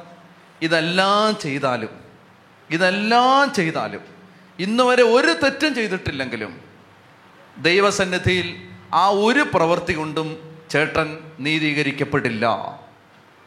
അതല്ലേ വായിച്ചേ? ഒന്ന് വായിച്ചേ? വായിച്ചേ? നിയമത്തിന്റെ അനുഷ്ഠാനം വഴി അല്ല മറിച്ച് യേശു ക്രിസ്തുവിലുള്ള വിശ്വാസം വഴിയാണ് ഒരുവൻ നീതീകരിക്കപ്പെട്ടെന്ന് പറഞ്ഞാൽ ഇതെല്ലാം ചെയ്തിട്ടുണ്ട്. പക്ഷേ ഈശോമിശികായിൽ ചേട്ടൻ വിശ്വസിക്കുന്നില്ല. വിശ്വസിക്കുന്ന പറഞ്ഞാൽ ചുമ്മാ നാമമാത്ര ക്രിസ്ത്യാനി വിശ്വസിക്കുന്ന പോലല്ല. മറിച്ച് ഉള്ളിൽ തട്ടി യേശുവിനോട് വിശ്വാസമില്ലെങ്കിൽ ഈ പ്രവർത്തികൾ കൊണ്ടൊന്നും തന്നെ ചേട്ടന് ദൈവത്തെ പ്രസാദിപ്പിക്കാൻ പറ്റില്ല. എന്നാൽ ചേട്ടന് എത്ര വയസ്സായി? നാൽപ്പത്തെട്ട് വയസ്സ് വരെ ജീവിതത്തിൽ ഒത്തിരി കുറവുകൾ വന്നിട്ടുണ്ടെങ്കിലും ഒരുപാട് തെറ്റ് ചെയ്തിട്ടുണ്ടെങ്കിലും ഒത്തിരി പോരായ്മ വന്നിട്ടുണ്ടെങ്കിലും യേശു ക്രിസ്തുവിൽ വിശ്വസിച്ച് യേശു ക്രിസ്തുവിന്റെ നാമത്തിൽ പാപങ്ങളേറ്റു പറഞ്ഞ് പരിശുദ്ധ കുർബാന സ്വീകരിച്ച് ക്രിസ്തുവിൽ വിശ്വസിക്കുന്ന ഒരു വ്യക്തിയായിട്ട് ഇന്ന് മാറിയാൽ ഇന്ന് നാൽപ്പത്തെട്ട് വർഷം ലോകത്തുള്ള എല്ലാ തെറ്റും ചേട്ടൻ ചെയ്തിട്ടുണ്ടെങ്കിലും ഇന്ന് ഇവിടെ വച്ച് യേശുവിനെ സ്വീകരിച്ച് യേശുവിന്റെ നാമത്തിൽ പാപങ്ങളേറ്റു പറഞ്ഞ് യേശുവിന്റെ ശരീരവും രക്തവും സ്വീകരിച്ചാൽ നാൽപ്പത്തെട്ട് വർഷം ചെയ്തത് ദൈവം ചേട്ടനെതിരെ പരിഗണിക്കുന്നില്ല. ഇന്ന് ചേട്ടൻ ദൈവസന്നിധിയിൽ നീതീകരിക്കപ്പെട്ടവനായി തിരികെ പോവും. ഉറക്കെ പറ ഹാലേലുയാ. മനസ്സിലായി? നിയമാനുഷ്ഠാനം വഴി അല്ല നമ്മൾ നീതീകരിക്കപ്പെടുന്നത്. മറിച്ച് യേശുക്രിസ്തുവിലുള്ള വിശ്വാസം വഴിയാണ്. അതുകൊണ്ട് ഞാൻ അമ്പത് കൊല്ലം നന്നായിട്ട് ജീവിച്ചു ഞാൻ അമ്പതിനായിരം കുർബാന കണ്ടു ഞാൻ പിന്നെ അമ്പതിനായിരം ജപമാല ചൊല്ലി കാഴ്ചവെച്ചു ഞാൻ അമ്പതിനായിരം ഉപവാസം എടുത്തു. ഹൂ കെയേഴ്സ് നീ do you really believe in Jesus Christ യേശുവിലുള്ള വിശ്വാസം മാത്രമേ നമ്മളെ നീതീകരിക്കൂ. യേശുവിലുള്ള വിശ്വാസം മാത്രമേ നമ്മളെ നീതീകരിക്കൂ. മാത്രം അത് മാത്രം. അപ്പോൾ ഒരു ചോദ്യം വരും. അപ്പോൾ പിന്നെ ഒന്നും ചെയ്യണ്ടേ? ഉറക്കെ പറഞ്ഞേ ഹാലേ ലുയാ ഇനി വായിച്ചേ ഇനി വായിച്ചേ വായിച്ചേ വായിച്ചേ വായിച്ചേ. എന്നിരിക്കലും നിയമത്തിന്റെ അനുഷ്ഠാനം വഴിയല്ല യേശുക്രിസ്തുവിലുള്ള വിശ്വാസത്തിലൂടെയാണ് ഒരുവൻ നീതീകരിക്കപ്പെടുന്നതെന്ന് നമുക്കറിയാം. നിയമാനുഷ്ഠാനം വഴിയല്ല ക്രിസ്തുവിലുള്ള വിശ്വാസം വഴി നീതീകരിക്കപ്പെടേണ്ടതിനാണ് നാം തന്നെയും യേശുക്രിസ്തുവിൽ വിശ്വസിച്ചത്. എന്തെന്നാൽ നിയമാനുഷ്ഠാനം വഴി ഒരുവനും കണ്ടോ? നിയമാനുഷ്ഠാനം വഴി ഒരുവനും നീതീകരിക്കപ്പെടില്ല. നീതീകരിക്കപ്പെടില്ല. അതുകൊണ്ട് നമ്മൾ എന്തെങ്കിലും "ആ, ഞാൻ അത് ചെയ്തു ഞാൻ ഇത് ചെയ്തു ഞാൻ അങ്ങനെ ചെയ്തു ഞാൻ അങ്ങനെ ചെയ്തു. എല്ലാം ചെയ്തു. നല്ല കാര്യം. നല്ല കാര്യം. പക്ഷെ അതൊന്നും ദൈവസന്നിധിയിൽ നിന്നെ പ്രസാദമുള്ളവനാക്കില്ല. നീ യേശു ക്രിസ്തുവിനെ വിശ്വസിക്കുന്നോ. യേശു ക്രിസ്തുവിനെ വിശ്വസിക്കുക എന്ന് പറഞ്ഞാൽ എന്താ? യേശു ക്രിസ്തു ഈ ലോകത്തിലേക്ക് വന്ന് എന്റെ പാപങ്ങൾ ഏറ്റെടുത്തു. ഇത് നീ വിശ്വസിക്കുന്നുണ്ടോ? നിന്റെ ശാപം ഏറ്റെടുത്തു. നീ ഇത് വിശ്വസിക്കുന്നുണ്ടോ? യേശു ക്രിസ്തുവിന്റെ ശരീരവും രക്തവുമാണ് വിശുദ്ധ കുർബാനയിലൂടെ എനിക്ക് തരുന്നത്. ഇത് നീ വിശ്വസിക്കുന്നുണ്ടോ? കുംഭസാരക്കൂട്ടിൽ വെച്ച് യേശുവാണ് എന്റെ പാപം മോചിക്കുന്നത്. ഇത് നീ വിശ്വസിക്കുന്നുണ്ടോ? യേശു ക്രിസ്തുവിന്റെ ശരീരമാണ് സഭ. ഇത് നീ വിശ്വസിക്കുന്നുണ്ടോ? നീ നീതീകരിക്കപ്പെട്ടു. നീതീകരിക്കപ്പെട്ടു. ഒരു പ്രവൃത്തിയും വഴിയല്ല. ഇനിയുണ്ടല്ലോ ഇനി അതിനകത്ത് ഒരു വലിയ ബോംബ് വെക്കുന്നുണ്ട് പോലോസ്ലിക നമ്മൾ തല ഇറങ്ങി വീഴും. അങ്ങനെ ഒരു വചനമുണ്ട് ഇതിനകത്ത്. എന്തെന്നറിയാമോ? ഗലാത്തിയ ലേഖനം അഞ്ചാം അധ്യായം നാലാം വാക്യം. ഗലാത്തിയ ലേഖനം അഞ്ചാം അധ്യായം നാലാം വാക്യം. നിയമത്തിലാണ് നിങ്ങൾ നീതീകരിക്കപ്പെടുന്നത് എന്ന് കരുതുന്നെങ്കിൽ ക്രിസ്തുവിനോടുള്ള നിങ്ങളുടെ ബന്ധം വിച്ഛേദിക്കപ്പെട്ടിരിക്കുന്നു. നിങ്ങൾ നോക്കിയത് ഇത്. ശരിക്കും മനസ്സിലായി നിങ്ങൾ തല ഇറങ്ങി വീഴും. നിങ്ങൾ ചെയ്യുന്ന എന്തെങ്കിലും പ്രവൃത്തിയിലാണ് ദൈവം നിങ്ങളുടെ മേൽ പ്രസാദിച്ചിരിക്കുന്നത് എന്ന ചിന്ത നിങ്ങൾക്കുണ്ടെങ്കിൽ ക്രിസ്തുവിൽ നിന്ന് നിങ്ങൾ ബ്രേക്കപ്പ് ചെയ്തിരിക്കുന്നു വിച്ഛേദിക്കപ്പെട്ടിരിക്കുന്നു. കട്ട് ഓഫ് കട്ട് ഓഫ് പിന്നെ യേശുവിനും നിയനക്കുമായിട്ട് ഒരു ബന്ധമില്ല അടുത്തെന്തെന്നറിയാമോ? കൃപാവരത്തിൽ നിന്ന് നിങ്ങൾ വീണുപോയിരിക്കുന്നു. കൃപാവരത്തിൽ നിന്ന് നിങ്ങൾ വീണുപോയിരിക്കുന്നു. നിയമത്തിലാണ് നിങ്ങൾ നീതീകരിക്കപ്പെടുന്നതെന്ന് നിങ്ങൾ ആരെങ്കിലും ചിന്തിക്കുന്നുണ്ടെങ്കിൽ നിയമത്തിലാണ്. അതെ നിയമത്തിൽ എന്ന് പറഞ്ഞാൽ എന്താ? നമ്മൾ ചെയ്ത എന്തെങ്കിലും കാര്യത്തിലാണ് നമ്മൾ നീതീകരിക്കപ്പെട്ടതെന്ന് നമ്മൾ ചിന്തിക്കുന്നുണ്ടെങ്കിൽ നമ്മൾ ക്രിസ്തുവിനോടുള്ള ബന്ധത്തിൽ നിന്ന് വിച്ഛേദിക്കപ്പെട്ടിരിക്കുന്നു കൃപാവരത്തിൽ നിന്ന് വീണുപോയിരിക്കുന്നു താഴെ വീണിരിക്കുന്നു. എന്താ ഇത്? ഇത് മനസ്സിലാക്കാൻ പാടാണ്. പക്ഷേ മനസ്സിലാവും ഒരു ദിവസം മനസ്സിലാവും. ഒരു ദിവസം അന്ന് നിങ്ങൾ മുട്ടയിൽ നിന്ന് വാവിട്ട് കരയും. ഞാൻ ചെയ്ത ഒരു പ്രവൃത്തിയുമല്ല എന്റെ കർത്താവേ. നിന്റെ കുരിശ് മരണമാണ്. നീ ചെയ്ത പ്രവർത്തികളാണ് എന്നെ നീതീകരിച്ചതെന്ന് ജീവിതത്തിൽ എന്നെങ്കിലും ഒരിക്കൽ നിങ്ങൾ തിരിച്ചറിയും. ഒരിക്കൽ. ഒരിക്കൽ. കാരണം പ്രഘോഷിക്കപ്പെടുന്ന തൊണ്ണൂറ്റെട്ട് ശതമാനം പ്രഘോഷണങ്ങളും നിങ്ങൾ അങ്ങനെ ചെയ്യൂ ഇങ്ങനെ ചെയ്യൂ അങ്ങനെ ചെയ്ത് ദൈവത്തെ പ്രസാദിപ്പിക്കൂ ഇങ്ങനെ ചെയ്ത് ദൈവത്തെ പ്രസാദി ഇങ്ങനെ നിങ്ങൾ കേട്ടോണ്ടിരിക്കുന്നത്. നിങ്ങൾ അങ്ങനെ ചെയ്യൂ ഇങ്ങനെ ചെയ്യൂ വെള്ളയിട്ട് വരൂ നിങ്ങൾ അങ്ങനെ ചെയ്യൂ ആ ആഭരണം അഴിച്ചു മാറ്റൂ പച്ച കുത്തി തുടച്ചു കളയൂ. നിന്റെ മൂക്കുത്തി മാറ്റൂ. എന്നോടൊരു പങ്ക് ചോദിച്ചു എന്റെ അച്ഛ അതായത് ലോകരക്ഷകനായ യേശുക്രിസ്തുവിന്റെ കൃപയ്ക്ക് എന്റെ മൂക്കുത്തിക്ക് അര ഗ്രാം സ്വർണത്തിന് തടസ്സം നിൽക്കാൻ പറ്റുമെങ്കിൽ ആ കൃപ എനിക്ക് വേണ്ടെന്ന് പറഞ്ഞു. മനസ്സിലായോ? ഇത് കേൾക്കണം നമ്മൾ അതായത് എന്റെ മൂക്കിലിരിക്കുന്ന അര ഗ്രാം മൂക്കുത്തി യേശുക്രിസ്തുവിന്റെ കൃപയെ തടയുമെങ്കിൽ ആ കൃപ എനിക്ക് വേണ്ടെന്ന് പറഞ്ഞു. കൈയടിച്ച് കൈയടിച്ച് ഞാൻ കൊള്ളാടി കൈയടിച്ച് ഞാൻ കൈയടിച്ച് കൊള്ളാടി. നിന്റെ മൂക്കുത്തിക്കൊന്നും യേശുക്രിസ്തുവിന്റെ കൃപയെ തടയാൻ പറ്റില്ല. മനസ്സിലായോ? നീ കറുത്ത ഡ്രസ്സ് ഇട്ടുകൊണ്ട് വന്നാലൊന്നും യേശുക്രിസ്തുവിന്റെ കൃപയെ തടയാനൊന്നും പറ്റില്ല. നീ ലിപ്സ്റ്റിക് ഇട്ട ഉടനെ നിനക്ക് കൃപ നഷ്ടപ്പെട്ടു. നീ ബർമുട ഇട്ടുകൊണ്ട് വന്ന ഉടനെ നിന്റെ കൃപ അങ്ങ് പോയി. അപ്പൊ അത്രേ ഉള്ളൂ യേശു ക്രിസ്തു അത്രേ ഉള്ളൂ യേശു ക്രിസ്തു നിന്റെ മൂക്കുത്തിക്ക് തടയാൻ പറ്റുന്ന യേശു ക്രിസ്തു നിന്റെ ലിപ്സ്റ്റിക്കിന് ബ്ലോക്ക് ചെയ്യാൻ പറ്റുന്ന യേശു ക്രിസ്തു നീ ഇങ്ങനെ ഇങ്ങനെ ബുൾഗാൻ ഷേപ്പിൽ വെച്ചിരിക്കുന്ന നിന്റെ താടിക്ക് തടയാൻ പറ്റുന്ന യേശുക്രിസ്തു. ക്രിസ്തു യേശുക്രിസ്തു.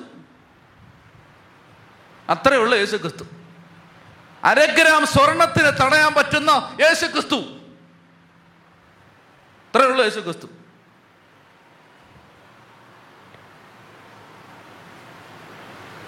മനസ്സിലായോ? നിന്റെ മൂക്കുത്തിക്കൊന്നും യേശുക്രിസ്തുവിന്റെ കൃപയെ തടയാൻ പറ്റില്ല. നീ മൂക്കുത്തി നീ ഇവിടോ ഇവിടോ ഇവിടോ. നാളെ ഇത് മുറിച്ച് വിവാദമാവും. എങ്കിലും ഞാൻ പറയാണ് ഇവിടോ ഇവിടോ ഇവിടോ ഇവിടോ. നിനക്ക് എവിടെ വേണേലും നിനക്ക് ഇടാ. നീ ഇട്. അതിനൊന്നും യേശുക്രിസ്തുവിന്റെ ക്രമയൊന്നും തടയാൻ പറ്റില്ല.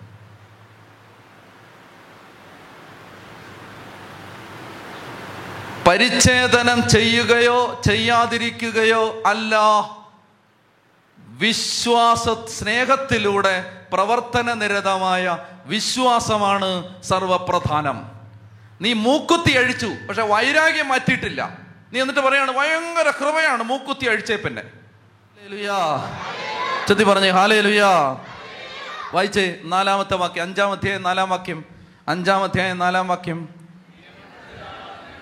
നിയമത്തിലാണ് നിങ്ങൾ നീതീകരിക്കപ്പെടുന്നത് എന്ന് കരുതുന്നെങ്കിൽ ക്രിസ്തുവിനോടുള്ള നിങ്ങളുടെ ബന്ധം വിച്ഛേദിക്കപ്പെട്ടിരിക്കുന്നു. കൃപാവരത്തിൽ നിന്ന് നിങ്ങൾ വീണുപോയിരിക്കുകയും ചെയ്തിരിക്കുന്നു. ഞങ്ങളാകട്ടെ പരിശുദ്ധാത്മാവിലൂടെ വിശ്വാസം വഴി നീതി ലഭിക്കുമെന്ന പ്രത്യാശയോടെ കാത്തിരിക്കുന്നു. എന്തെന്നാൽ ശ്രദ്ധിക്കുക യേശു ക്രിസ്തുവിൽ വിശ്വസിക്കുന്നവർക്ക് കമ്മലിടുകയോ കമ്മലിടാതിരിക്കുകയോ കാര്യമല്ല. സ്നേഹത്തിലൂടെ പ്രവർത്തന നിരതമായ വിശ്വാസമാണ് സുപ്രധാനം. നീ കറുത്തത് ഇട്ടോ വെള്ളം ഇട്ടോ? നീ പിന്നെ വളയിട്ടോ നീ വെറുമുട ഇട്ടോ ഇതൊന്നും അല്ല പ്രധാനം. സ്നേഹത്തിലൂടെ പ്രവർത്തന നിരതമായ വിശ്വാസമാണ് സർവപ്രധാനം. സ്നേഹത്തിലൂടെ വരയിട്ട് വെക്കണത് സ്നേഹത്തിലൂടെ പ്രവർത്തന നിരതമായ വിശ്വാസം. എന്നുവച്ചതി പറഞ്ഞേ ഹാലേ ലുയാ ഹാലേ ലുയാ ഹാലേ ലുയാ ഹാലേ ലുയാ ഹാലേ ലുയാ ഹാലേ ലുയാ അല്ലാതെ നീ ഇട്ടുകൊണ്ട് വന്ന ഡ്രസ്സ് നോക്കി നിനക്ക് കൃപ തരുന്ന ആളൊന്നും അല്ല ദൈവം. മനസ്സിലാവുന്നില്ലേ? മാന്യമായി വേഷം ധരിക്കണം അത് വേറെ കാര്യം. പക്ഷേ നീ ഇട്ടിരിക്കുന്ന ഡ്രസ്സ് നോ വെള്ളയും വെള്ളയും ഇട്ട് വന്നവർക്കെല്ലാം കൃപ അല്ലാത്തവർക്കെല്ലാം ശാപം. ഇതൊന്നും അല്ല പ്രധാനം.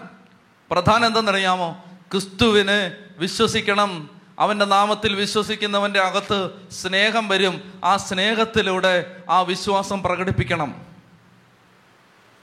അതുകൊണ്ട് നിയമാവർത്തന പുസ്തകം പഠിച്ച് പൂർത്തിയാക്കുമ്പോൾ നിയമ അനുഗ്രഹത്തെയും ശാപത്തെയും കുറിച്ച് ദൈവം പഠിപ്പിക്കുമ്പോൾ നമ്മളൊരു കാര്യം തിരിച്ചറിയണം. നിയമം അനുസരിച്ചാൽ അനുഗ്രഹം നിയമം തെറ്റിച്ചാൽ ശിക്ഷ എന്നതാണ് പഴയ നിയമം. പുതിയ നിയമം എന്താണ്? എങ്ങനെയാണ് നീ നീതീകരിക്കപ്പെടുന്നത്? വിശ്വാസത്തിൽ വെറുതെ ചുമ്മാ എന്തിലേലും വിശ്വസിച്ചാൽ മതിയോ? യേശുക്രിസ്തുവിലുള്ള വിശ്വാസം വഴിയാണ് ഒരു വ്യക്തി നീതീകരിക്കപ്പെടുന്നത്. ഇനി എന്നെ ശ്രദ്ധിക്കുക. അങ്ങനെ ഈ ഗലാത്തിയ ലേഖനം അഞ്ച് അധ്യായങ്ങളിൽ പൗലോസ് ലീഗ ഇത് പഠി പഠിപ്പിച്ചിട്ട് അതിനുശേഷം അദ്ദേഹം പറയും അങ്ങനെ യേശുക്രിസ്തുവിൽ ഒരു വ്യക്തി വിശ്വസിച്ചാൽ ആ വ്യക്തിക്ക് ദൈവകൃപ കിട്ടും ദൈവകൃപ. അങ്ങനെ ദൈവകൃപ കിട്ടിക്കഴിഞ്ഞാൽ അഞ്ചാമത്തെ അധ്യായത്തിൽ അവസാന ഭാഗത്ത് ജഡത്തിന്റെ വ്യാപാരങ്ങൾ ആ വ്യക്തി ഉപേക്ഷിച്ച് ആത്മാവിലുള്ള ജീവിതം നയിക്കും. പിന്നെ ജഡത്തിന്റെ വ്യാപാരങ്ങൾ ആത്മാവിന്റെ ഫലങ്ങൾ. അതെല്ലാം പൗലോസ്ലിക വിവരിക്കുന്നത് എന്താണെന്നറിയാമോ യേശുക്രിസ്തു. ഇങ്ങോട്ട് നോക്കിയേ ഇങ്ങോട്ട് നോക്കിയേ അങ്ങോട്ട് നോക്കണ്ട. അവിടെ അതുണ്ട്. എന്നെ നോക്ക്. എന്താണെന്നറിയാമോ ജഡത്തിന്റെ വ്യാപാരങ്ങൾ ഉപേക്ഷിക്കാനും പരിശുദ്ധാത്മാവിന്റെ ഫലങ്ങൾ ജീവിതത്തിൽ ഉണ്ടാവാനും സഹായിക്കുന്നത് നിന്റെ കായിക അധ്വാനം കൊണ്ട് നീ ചെയ്യുന്ന കാര്യം കൊണ്ടല്ല മറിച്ച് ഇത് കൃപ കൊണ്ടാണ്. കൃപ കിട്ടണം. കൃപ കിട്ടുന്ന എങ്ങനെയാണ് യേശുക്രിസ്തുവിലുള്ള വിശ്വാസം വഴി. അതുകൊണ്ട് ക്രിസ്തുവിന്റെ കൽപ്പനകൾ വിശ്വസിക്കണം.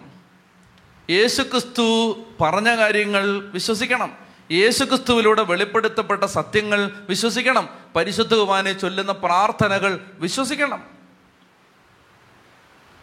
ഉദാഹരണത്തിന് വിശുദ്ധ കുർബാനയുടെ ഇടയ്ക്ക് അച്ഛൻ എല്ലാ നിയമങ്ങൾക്കും വേണ്ടി പ്രാർത്ഥിച്ചിട്ട് അതിന്റെ ഒടുവിൽ ഇങ്ങനെ പ്രാർത്ഥിക്കും ദൈവത്തിൽ നിന്ന് കടങ്ങൾക്ക് പരിഹാരവും പാപങ്ങൾക്ക് മോചനവും രണ്ട് ലോകങ്ങളിലും എന്നേക്കും ഉണ്ടായിരിക്കട്ടെ.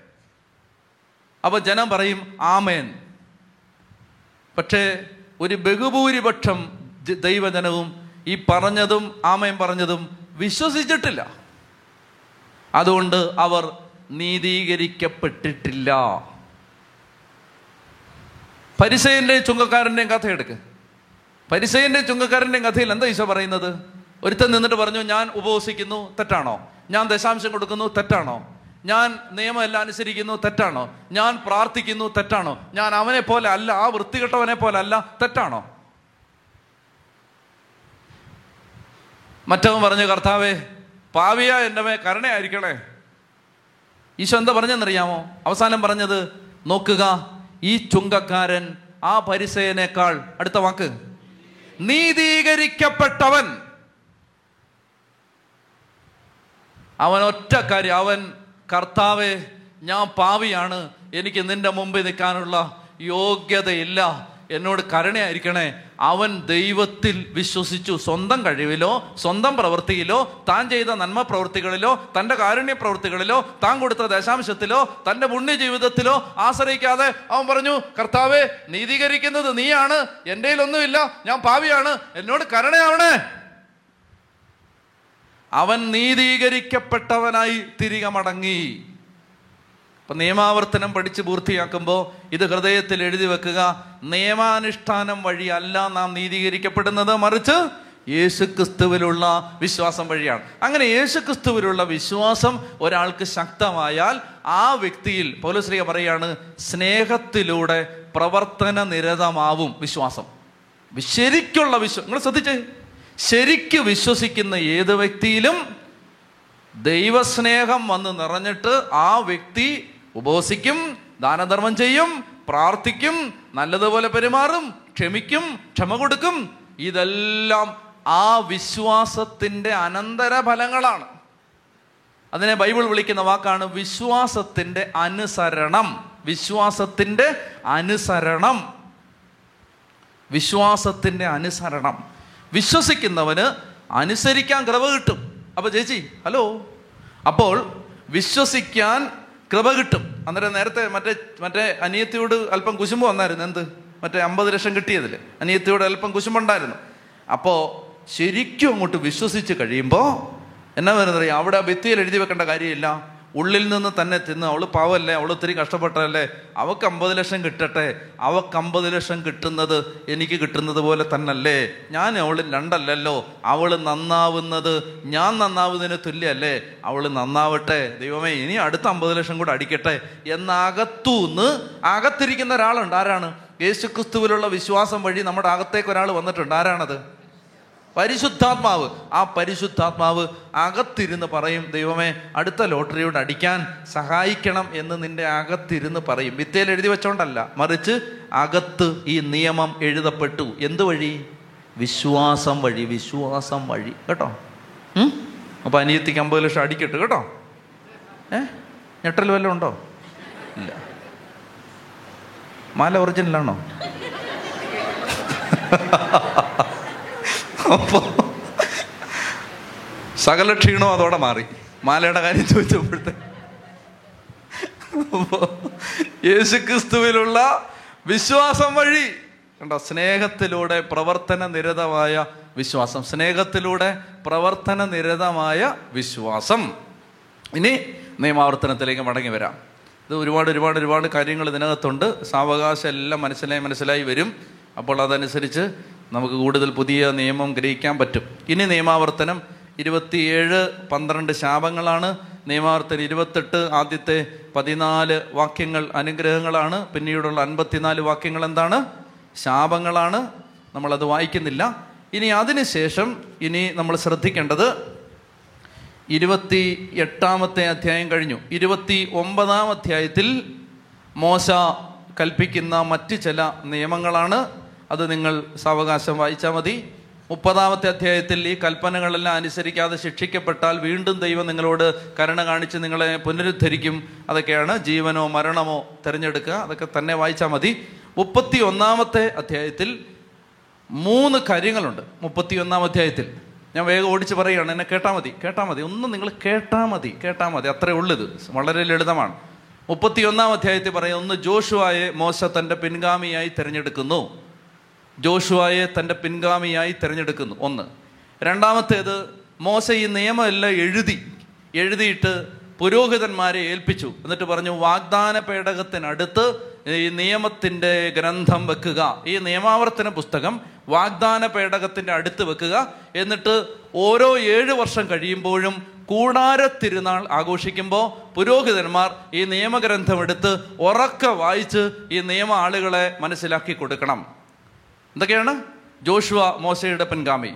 രണ്ട് നിയമഗ്രന്ഥം മുഴുവൻ നിയമം മുഴുവൻ മോശ എഴുതി. മൂന്ന് പുരോഗതന്മാരെ ഏൽപ്പിച്ചിട്ട് പറഞ്ഞു. എന്നാണ് ഏഴ് വർഷം കഴിയുമ്പോൾ ഓരോ ഏഴ് വർഷം കഴിയുമ്പോഴും ആഘോഷിക്കുന്ന കൂടാരത്തിരുനാളിന്റെ അന്ന് എല്ലാവരെയും വിളിച്ചു കൂട്ടിയിട്ട് ഈ നിയമം വായിച്ച് നിങ്ങൾ ഈ നിയമം ആളുകൾക്ക് മനസ്സിലാക്കി കൊടുക്കണം. മുപ്പത്തിരണ്ടാമത്തെ അധ്യായത്തിൽ മോശയുടെ പാട്ടാണത്. അതെന്ത് പാട്ടാണ്? ഏ? ബൈബിളൊക്കെ താഴെ വെച്ചോ. ആ പാട്ട് പാടണമെങ്കിൽ നമുക്ക് മോശയോട് ചോദിക്കണം അതിന്റെ ട്യൂണ് നമുക്കറിയില്ല. മോശയുടെ അന്തിമ കീർത്തനമാണിത്. മോശ മരിക്കുന്നതിന് മുമ്പ് പാട്ട് പാടിക്കൊണ്ട് മരണത്തിലേക്ക് പോവാണ്. ഇതുപോലെ പാട്ട് പാടിക്കൊണ്ട് മരണത്തിലേക്ക് പോയ വേറെ ആരെങ്കിലും പരിചയമുണ്ടോ? മൂന്ന് യുവാക്കന്മാർ തീച്ചുളയിൽ കിടന്ന് പാട്ട് ആ വേറെ ആരെങ്കിലും പരിചയമുണ്ടോ? സ്വന്തം മരണത്തിലേക്ക് പാട്ട് പാടിക്കൊണ്ട് നടന്നുപോയ ഒരു മനുഷ്യനുണ്ട്. ആരാണത്? ആ മനുഷ്യന്റെ പേരാണ് യേശു ക്രിസ്തു സ്തോത്രഗീതം ആലപിച്ചതിന് ശേഷം അവർ ഒലിവുമലയിലേക്ക് പോയി. അവിടെ വെച്ചാണ് ഈശോ പിടിക്കപ്പെടുന്നത് അല്ലേ? ഗത്തമൻ തോട്ടത്തിൽ വെച്ച്. അപ്പോൾ മോശ മരിക്കുന്നതിന് മുമ്പ് ജനത്തെ എല്ലാം വിളിച്ചു കൂട്ടി ഒരു പാട്ട് പാടുകയാണ്. സാധാരണഗതിയിൽ നമ്മൾ മരിക്കുന്നതിന് മുമ്പ് ആളുകളെല്ലാം വിളിച്ചു കൂട്ടി തരാനുള്ള കാശിന്റെ കണക്കും ഞാൻ ചത്താലാതെ തരണേടാ. അങ്ങനെയുള്ള കാര്യങ്ങളൊക്കെയാണ് പറയാൻ സാധ്യതയുള്ളത്. മോശ പക്ഷേ വളരെ ഡീസന്റ് ആയിരുന്നത് കൊണ്ട് അദ്ദേഹം ഒരു പാട്ട് പാടുകയാണ്. ഈ പാട്ടിനകത്ത് ദൈവം സർവശക്തനാണെന്നും ദൈവത്തിന്റെ സംരക്ഷണമാണ് നമ്മളെ നയിച്ചതെന്നും ദൈവത്തെ വിശ്വസിക്കാൻ കൊള്ളാമെന്നും ദൈവം ഉറപ്പുള്ള പാറ അതാണ് അതിന് താവർത്തിച്ച് വരുന്നത് പാറ ഉറപ്പുള്ള പാറയാണ് ദൈവമെന്നും ആ ദൈവത്തെ ആശ്രയിച്ചാൽ ദൈവം ഒരിക്കലും പരാജയപ്പെടുത്തില്ലെന്നും ആ ദൈവം നമുക്ക് തിന്മയല്ല നന്മയെ തരുമെന്നും എല്ലാം പറഞ്ഞുകൊണ്ട് ദൈവം ദൈവത്തെ വാഴ്ത്തി മഹത്വപ്പെടുത്തുന്ന ഗീതമാണത്. അങ്ങനെ മോശ ദൈവത്തെ പാടി സ്തുതിച്ചതിന് ശേഷം പിന്നീട് മോശ ചെയ്യുന്നത് മോശ ജനത്തെ വിളിച്ചു കൂട്ടി അവരെ എല്ലാം ആശീർവദിക്കുകയാണ്. നിങ്ങളൊന്ന് ആലോചിച്ച് നോക്കിയേ മരണത്തിന് മുമ്പ് ഒരു മനുഷ്യന് ചെയ്യാൻ പറ്റുന്ന കാര്യങ്ങളാണ് ഇതൊക്കെ എന്തൊക്കെയാണ്? ഒന്ന് പാടുക സ്തുതിക്കുക ദൈവത്തെ മഹത്വപ്പെടുത്തുക. ഈ ചില ഗുരുക്കന്മാർ ചില സന്യാസിമാരെ കുറിച്ച് കേട്ടിട്ടുണ്ട്. അവർ ഭയങ്കര ജീവിച്ചിരുന്നപ്പോഴും ഭയങ്കര കോമഡി ആയിരുന്നു. മരിച്ചപ്പോഴും ഭയങ്കര കോമഡി ആയിരുന്നു.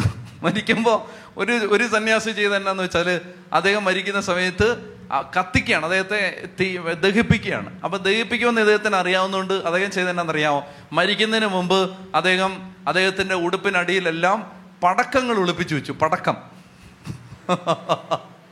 എന്നിട്ട് ഒരു അഞ്ചാറ് ജോഡി ഡ്രസ്സൊക്കെ ഇട്ടിട്ട് പറഞ്ഞു എന്റെ അന്തിമ അഭിലാഷമാണ് എന്റെ തുണിയൊന്നും മാറ്റില്ലെന്ന് പറഞ്ഞു. ഇതോടുകൂടി എന്നെ അടക്കണം എന്ന് പറഞ്ഞു. ആളുകൾ വിചാരിച്ചു തുണിയോടുള്ള അറ്റാച്ച്മെന്റ് അറ്റാച്ച്മെന്റ് കൊണ്ടായിരിക്കും എന്നൊക്കെ വിചാരിച്ചിട്ട് അവസാനം എടുത്ത് തീ വെച്ചപ്പോൾ മാലപ്പടക്കം ദീപാവലി പോലെ ആളുകൾ ദീപാവലിയാണെന്ന് വിചാരിച്ചു പടക്കം വെട്ടുകയാണ്. അങ്ങനെയൊക്കെയുള്ള ചേട്ടന്മാരുണ്ടായിരുന്നു. മരണത്തെ ആഘോഷമാക്കിയവർ. എന്ന് പറഞ്ഞാൽ ജീവിച്ചിരുന്നപ്പോഴും ഭയങ്കര കോമഡിയാണ് മരിച്ചപ്പോഴും ഭയങ്കര കോമഡിയാണ് അങ്ങനെയുള്ള ആളുകളുണ്ട്. മരിച്ചു കിടന്ന ഒരു ചേട്ടൻ. അത് നടന്നാണോന്നറിയില്ല ഈ പറഞ്ഞു കേട്ടാണ് ഇങ്ങനെ മരിച്ചു കിടക്കാണ്. കിടന്നപ്പോഴൊക്കെ ഈ മക്കളും മരുമക്കളും ഒക്കെ ഇരുന്ന് ചുമ്മാ ഈ കള്ളത്തരം കരച്ചിലുണ്ടല്ലോ. ചുമ്മാ ഈ വെള്ളം കൊടുക്കാത്ത ജാതികളാണ്. അതിങ്ങനെ ഇരുന്നിട്ട് അപ്പച്ചാ പോയല്ലോ. ഇനിയിപ്പോൾ ആർക്ക് ഞാൻ പാൽ കൊണ്ട് തരും പാൽ പായസം തരും എന്നൊക്കെ പറഞ്ഞിട്ടുള്ള കള്ളക്കരച്ചിലുണ്ട് കള്ളക്കരച്ചിൽ ഈ തട്ടിപ്പ് കരച്ചിൽ കരഞ്ഞുകൊണ്ടിരിക്കുമ്പോൾ എഴുന്നേറ്റ് നിന്നിട്ട് നാണം കെട്ടവന്മാരെ. അപ്പച്ചനങ്ങ് എഴുന്നേറ്റു. നാണം കെട്ടവന്മാരെ. കള്ളം പറയുന്നോടാ എന്ന് പറഞ്ഞിട്ട് വീണ്ടും കർത്താവിൽ നിദ്ര പ്രാപിച്ചു. അങ്ങനെയൊക്കെയുള്ള കോമഡി താരങ്ങളുണ്ട്. മരിച്ചാലും തിരിച്ചു വരും. കാരണം മരിച്ചിങ്ങനെ ആത്മാവ് പൊക്കൊണ്ടിരിക്കുന്ന സമയത്താണ് താഴത്തെ കോമഡി കാണുന്നത്. അത് കാണുമ്പോൾ അവർ വന്നിട്ട് നാല് വർത്തമാനം പറഞ്ഞിട്ട് തിരിച്ചു പോകും. അതുകൊണ്ട് മരിക്കുമ്പോൾ ഇതുപോലെ വല്ലതൊക്കെ എഴുതി വെച്ചിട്ട് മരിക്കണം. അതായത് എന്താണ്? ദേഹത്തെല്ലാം അമിട്ട് വെച്ച് പൊട്ടിക്കണം.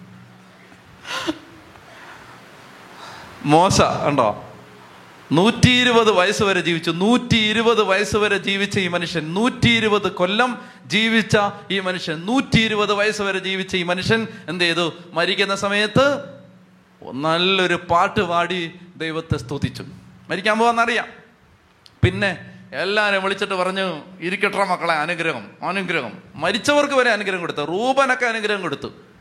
മരിച്ചുപോയ യാക്കോവിന്റെ പന്ത്രണ്ട് മക്കൾക്കും അവരുടെ പേര് പറഞ്ഞാണ് അനുഗ്രഹം. എല്ലാവർക്കും അനുഗ്രഹം. ഇരിക്കട്ര എല്ലാവരും. മരിക്കുന്നതിന് മുമ്പ് എല്ലാവരോടും ക്ഷമിച്ചു എല്ലാവരെയും അനുഗ്രഹിച്ചു. ആർക്കും എതിരെ പ്രതികരിച്ചില്ല. എല്ലാവർക്കും മാപ്പ് കൊടുത്തു.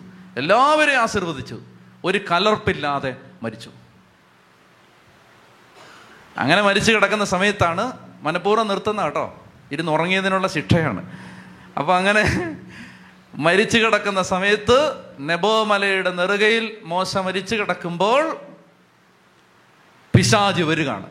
നമ്മൾ യൂതായുടെ ലേഖനത്തിന് വായിക്കുന്നുണ്ട്. പിശാജ് വന്നിട്ട് മാലാഖയോട് മിഖായൽ മാലാഖയോട് പറയുകയാണ് ഈ മോശയുടെ മേൽ എനിക്കാണ് അവകാശം. അപ്പൊ മാലാഖ ചോദിച്ചു നിനക്കെന്താ അവകാശം? ഈ മോശ രണ്ട് ഗൗരവതരമായി തെറ്റ് ചെയ്തിട്ടുണ്ട്. ഒന്ന് ഈജിപ്തിൽ വെച്ച് ഒരു ഈജിപ്തുകാരനെ കൊന്നിട്ടുണ്ട് കൊലപാതകയാണ്. രണ്ട് ഇവൻ ദൈവകൽപ്പന ലംഘിച്ചിട്ടുണ്ട്. ഈ രണ്ട് കാര്യങ്ങൾ പറഞ്ഞ് സാത്താൻ അവന്റെ മേൽ ആധിപത്യം പുലർത്താൻ വരുന്ന സമയത്ത് മിഖായലിലൂടെ ദൈവം സംസാരിച്ചു ഞാനിവനെ നവീകരിച്ചതാണ് വീണ്ടെടുത്തതാണ് ഒരു ജന്മം നൂറ്റി ഇരുപത് വർഷം നീളുന്ന ഒരു ജന്മത്തിൽ എല്ലാ തെറ്റിന്റെയും പരിഹാരമായി പരിത്യാഗമായി പ്രായച്ചിത്തമായി ഈ ജനത്തിന് വേണ്ടി എന്തോരം കഷ്ടപ്പെട്ട ഒരു മനുഷ്യനാണ്. അവന്റെ മേൽ ദൈവത്തിനാണ് അധികാരം എന്ന് പറഞ്ഞ് സാത്താനെ ശാസിക്കുന്നത് നമ്മൾ വായിക്കുന്നുണ്ട്. മോശ മരിക്കുകയാണ്. പ്രിയപ്പെട്ട സഹോദരങ്ങളെ അതുകൊണ്ട് ഒരു നല്ല ജീവിതം നൂറ്റി ഇരുപത് വയസ്സ് വരെ ജീവിച്ച ഒരു ഉത്തമമായ ജീവിതം. എന്തോ ഒരു വലിയ മനുഷ്യൻ. സത്യം പറഞ്ഞാൽ അദ്ദേഹത്തിന്റെ ജീവിതം മാത്രം ഒരു കൺവെൻഷന് പ്രസംഗിക്കേണ്ടതാണ് അഞ്ച് ദിവസവും. അത്രയ്ക്ക് നല്ല ജീവിതം.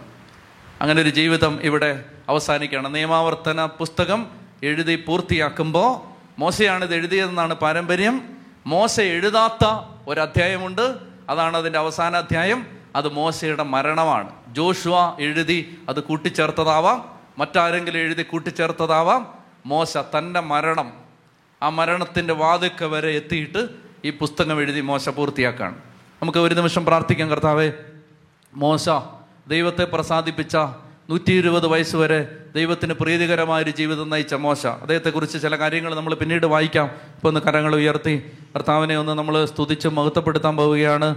മോശ ഈ നൂറ്റി ഇരുപത് വർഷം നീണ്ടു നിന്ന ആ ജീവിതം മുഴുവൻ ദൈവത്തെ പ്രസാദിപ്പിച്ച് ദൈവകൽപ്പനകൾ അനുസരിച്ച് ദൈവത്തോട് ചേർന്ന് ദൈവത്തിന്റെ പദ്ധതി പൂർത്തിയാക്കാൻ തന്റെ ജീവിതം വിട്ടുകൊടുത്ത ഈ മനുഷ്യനെ നമ്മൾ ഓർത്തുകൊണ്ട് ആ പ്രവാചകനെ ഓർത്തുകൊണ്ട് മോശയെ പോലെ മറ്റൊരു പ്രവാചകൻ ഇസ്രായേലിൽ ഉണ്ടായിട്ടില്ല എന്ന് പറഞ്ഞുകൊണ്ടാണ് നിയമാവർത്തനം അവസാനിക്കുന്നത്.